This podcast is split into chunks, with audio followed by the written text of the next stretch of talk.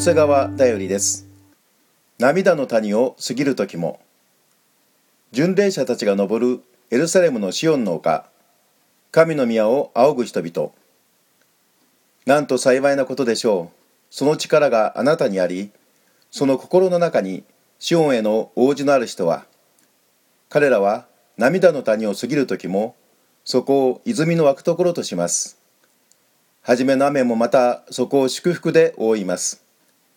彼らは力から力へと進みシオンにおいて神の御前に現れます。詩編84編5節から7節。このような思いで神を仰ぎ見主の道からに頼る人は幸いです。悲しみと苦難をも喜びと祝福に変えていくからです。